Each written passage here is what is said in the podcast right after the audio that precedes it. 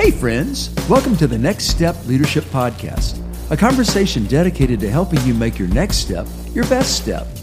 I'm Tracy Reynolds, and my partner for the Next Step journey is Chris Maxwell. Together, we hope to inspire, assist, and create the confidence you need to take your next step in your personal growth, spiritual growth, vocation, or even your calling. Thanks for joining us.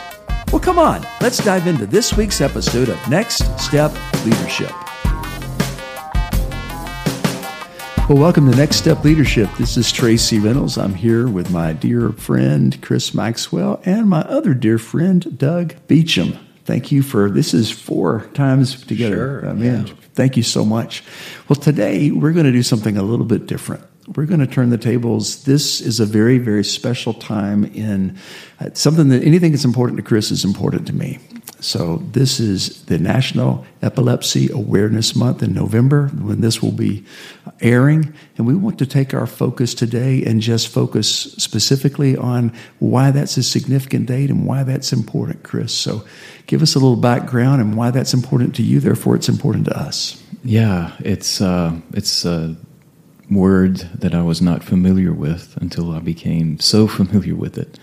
Uh, epilepsy uh, comes from a Greek word which means uh, to seize, to possess, or to hold. And uh, so many of the people living life with epilepsy, we feel like we are seized or possessed or controlled. And and since I had uh, the illness back in 1996, uh, I had encephalitis that caused me to live with severe brain damage and epilepsy as a result of the scar tissue in my left temporal lobe. I've learned this whole perspective of epilepsy, and we feel so often we have this perspective of we're the victims and we are the ones that are seized or possessed or controlled, going back, you know, to the meaning of that word. And and one of the ways that I that I believe that the Lord has wanted me to lead, lead even with a weakness, to lead even with a mental limp, to lead even with a struggle, is to to to take a different perspective on that word and to instead of seeing myself as the victim here, the object that this has happened to, to see myself as the subject, the one choosing to seize the opportunity that is put before me to talk about that that I would rather not talk about, uh, to talk about epilepsy and to talk about yeah my scar tissue, but in ways that can help other people deal with their struggles, their stories, their scars in so many areas of life. You know, a high percentage of our audience are people involved in, in church. Most of them, unless they've experienced, like my family and I have, wouldn't realize that one in 26 people in the United States deal with epilepsy at some time in their lives. Hmm. And uh, that's, that's a stat we need to think about. Uh, we need to realize It's a lot of that people. That's a lot of people, and we need to realize that that's just epilepsy. So you add to that a variety of health issues, disabilities, uh, weaknesses, uh, physically, emotionally, or mentally. If we are going to lead well and think about the next step leadership, we need to lead with the limps, aware of the limps that others are battling with, and aware of our own. That's so good. Well, how did this become so important to you, Chris? Yeah, well, you know that's the that's the question I never like to be asked because I have to go back and tell that story. And and Doug, you were you were a part of my life, and you knew exactly what happened. But uh, you know, it was March of 1996. I was pastoring. And my wife Debbie and I were raising our three sons. They were growing up so fast. We had a wonderful church in Orlando, and I was like always healthy. I mean, I didn't get sick much. And coaching basketball and baseball, and um, and I became very sick, and they did not know what was wrong with me. Um, went to a doctor. He couldn't figure out what was happening. I continued uh, passing out, falling to the floor. I was communicating, not making much sense as I talked. And I know many of us as preachers do that frequently, but this was different. This was different. And uh, eventually uh, um, realized that this is not good. And Debbie took me to the emergency room, and uh, they first thought I overdosed on drugs. They realized that wasn't what had happened. And uh, as they saw how severe my condition was, they did not know if I would live. Um, and that was a scary time for my wife, for our sons, uh, for our family, for our church. And um, spent a long time in the hospital. and then the Chris that came back from that time in the hospital was not the same Chris that entered in. I became a very different person. Um, I had very little memory. I couldn't remember the names of our own sons. And I had to learn life again. All the things that I was kind of good at doing, that I enjoyed doing, I had to relearn them again. So. I remember that period very well. Um, I was the Georgia Conference superintendent for our denomination at that time in early March. And uh, my father uh, died of a sudden heart attack. Uh, essentially, at the same time, you were being diagnosed and you were at the point of death. And I can re- I vividly remember thinking, uh, uh, you know, th- this is terrible. My, I've, I've lost my father, and I'm losing a very close friend who are going to die at the same time.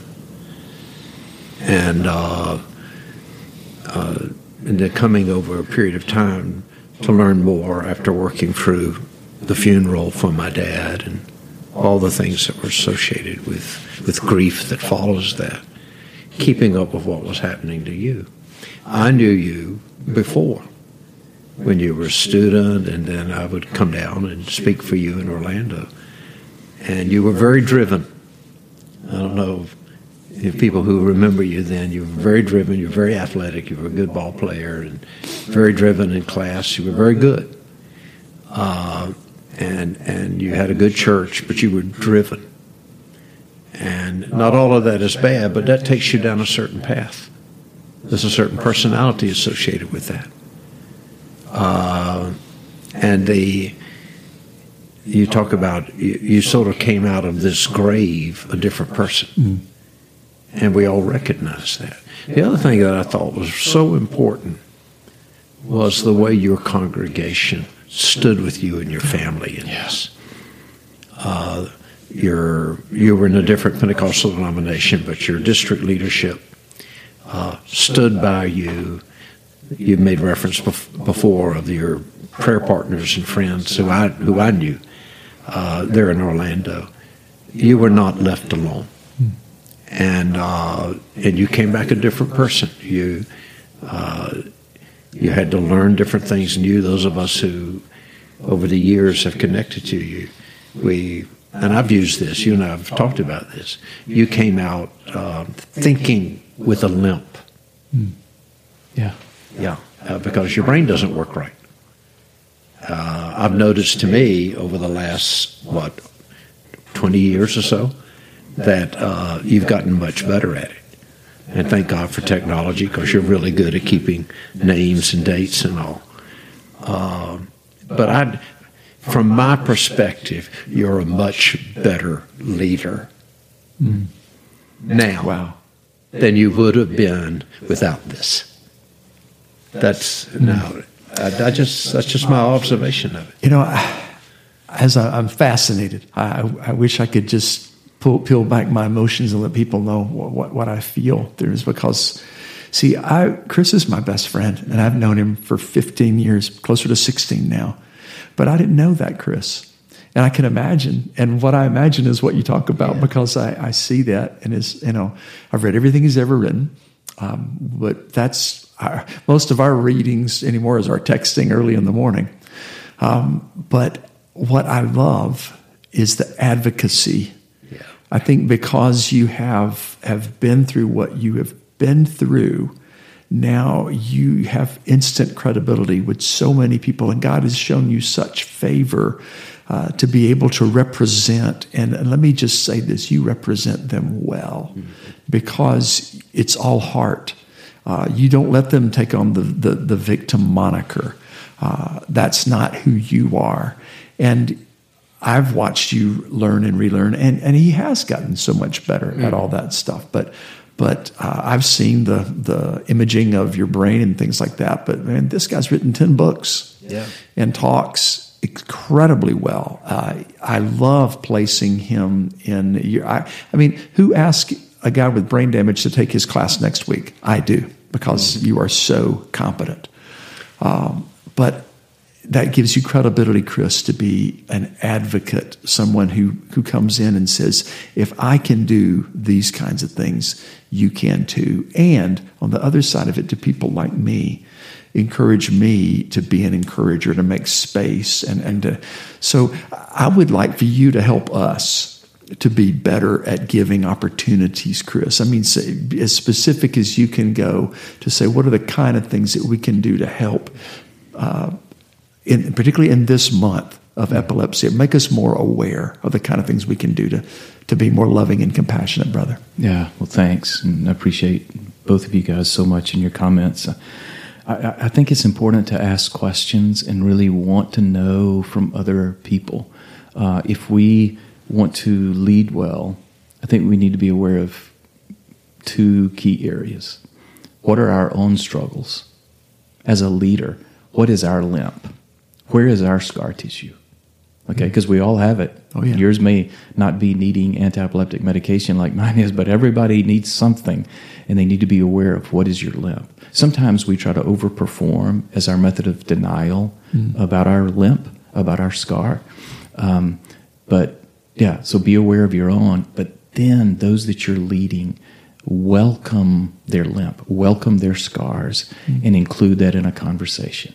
Uh, if if we were uh, if if we were a church staff right now, for instance, okay, let's just imagine the three of us are in a in a church staff, and we're planning restructuring the auditorium okay, you guys might think, oh man, this is the new coolest lighting they have on the market. Mm-hmm. We have to have this. And you'll turn to another one, can we put this in the budget? And the other one say, yeah, yeah, yeah. I would just be sitting over here in silence for a minute. And you guys would turn to me and say, okay, Chris, what would you say? I would say, do you realize that that type of lighting can trigger seizures? That's right. Strobe lights yes. can really and, that. And, it, and we put on our, you know, our statement of our identity and of who we are that everyone is welcome here. Well, I'm going to tell you guys that anyone with epilepsy or some other light sensitive struggle, they're not going to feel welcome and they will not come. That's right. Wow. They will not come.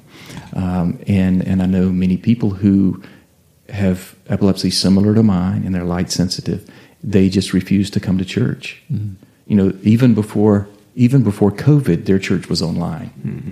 because they weren't going to attend because they may love the preaching and the people, but the environment is almost like too cool for them uh, because it affects them. It affects their electrical system.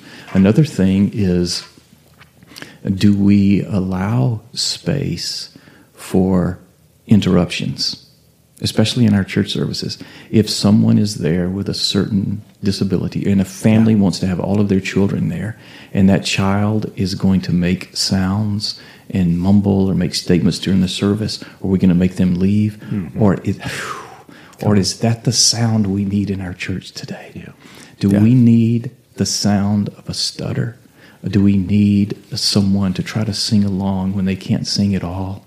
See, I want us to be aware of that. And, and, and I'm more sensitive to that now than I ever would have been. Yeah, me too.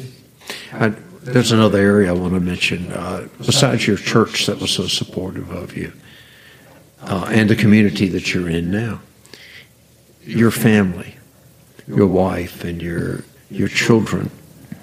Uh, your sons have essentially grown up with this, and your wife has been just a really solid yeah. uh, mate and love and support for you.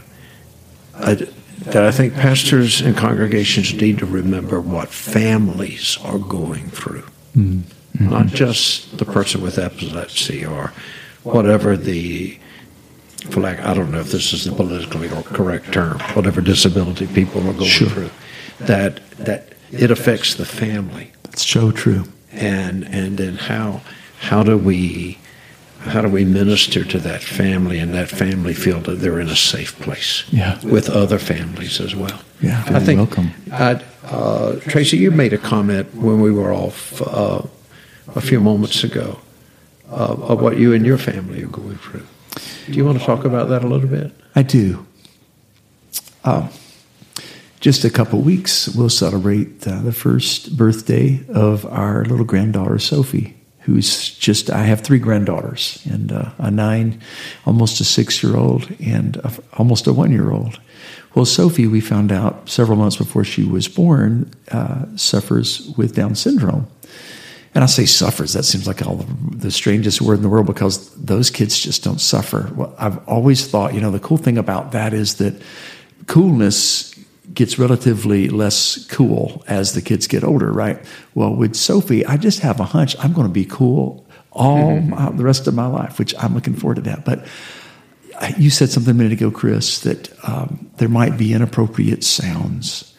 I remember uh, being in a Wendy's uh, a few years ago uh, when I was working at the college, and there was a, a guy probably about our age that would come in, and, and he was just super, super loud. And he was a, someone who'd struggled with some mental issues and some probably some Down syndrome and some other things going on there. But he, part of his mo was he was loud, and it was socially, you know, it was definitely intrusive.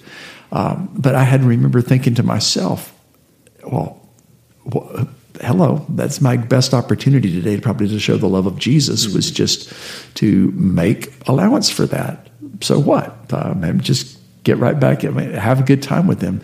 Uh, uh, show him the respect that he deserves as an individual of worth and value.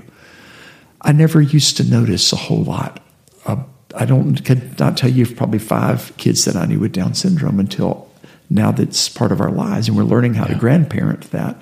And we're still just learning that but oh my goodness is there ever a big birth in my heart for all kinds of disabilities that I, as i'm getting older at 64 i feel like i'm just beginning to learn how to love in that area and i'm so grateful for the opportunity to do that.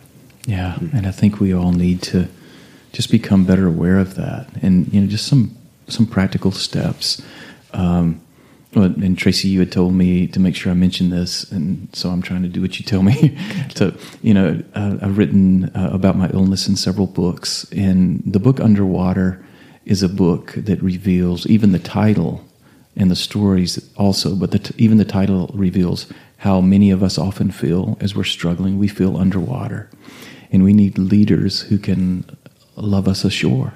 Mm. And um, so, as you know, I want our readers, our, our leaders, to read that book and think about because it's my story, but we included stories of others who are living with epilepsy, and and just how you think about would would they fit in our team? Well, maybe they wouldn't. So then ask the next appropriate question: What do we need to change to make sure they would fit in our team? That's good, and we can love them well as who they are. Um, yeah, I mean, because leaders have to meet people where they are before we can take them anywhere. And then also the book uh, Pause with Jesus. And I think we, this would be kind of a good good way for us to move toward our end here. Is uh, as I was as I was writing one of the chapters in Pause with Jesus. Oh, and I'm going to cry even talking about it. I was speaking at a at a conference in Florida, and it's a special needs conference. It's a, it's a ministry that that has uh, disability and special needs families, and it's just like I would go there several summers, and I just loved it. And this one night was like the talent night, and these young children that I I mean I was there to speak and to give the devotions for them and knowing I would be interrupted every time but I loved it mm-hmm. I loved it but this last night uh, they did talent and even though their talent would be ranked differently in our American view of talent and level, I thought that is New Testament church. Mm. I want to have a church where there are people, none of them who fit the model of this is the perfect singer or the perfect leader, but who are all given a chance to lead as they stutter as they limp, as they repeat the same line of the song over and over, all out of key, knowing that Jesus is singing along with them. Yeah. Jesus is singing along with them. I want us to learn that way, love that way, live that way. I want us to lead that way. And, and so, I mean, after that experience, I went back to my room in this retreat center and I wrote a chapter in Pause with Jesus, imagining that if Jesus was really creating, crafting a church today, that would be his worship leader. wow. Yeah. So good. Well, I just want to say thank you, Chris, for being yeah. who you are and what you do. And thank you, Doug, for being who you are. I yes. am so blessed to have conversation with friends. It's Been good to be here. Thank you both, and uh, thank you, very thankful for your friendships. Well, guys, our goal at Next Step is to help facilitate making your next step your best step yet. Thanks for joining us on Next Step Leadership. the weekly conversation dedicated to your personal growth and leadership development. Chris and I are so glad you dropped in. You can find us on all your favorite podcast providers. Do us a favor and hit subscribe. And if you really want to help us, give us a rating. We so appreciate your support. Chris Maxwell is the author of 10 books, including Pause with Jesus, Underwater, A Slow and Sudden God, and his latest book of poetry, Embracing Now. You can find links to all of his work and our social media information at our website, nextstepleadership.buzzsprout.com. Our featured music is by Casual Americans. Their debut single is coming October 29th. Follow them on Instagram at Casual Americans to learn more and pre-save their new song, Somebody Famous. We release Next Step Leadership each Thursday, so join us again next week on the Next Step Journey, a conversation dedicated to helping you make your next step your best step. Sweet nothings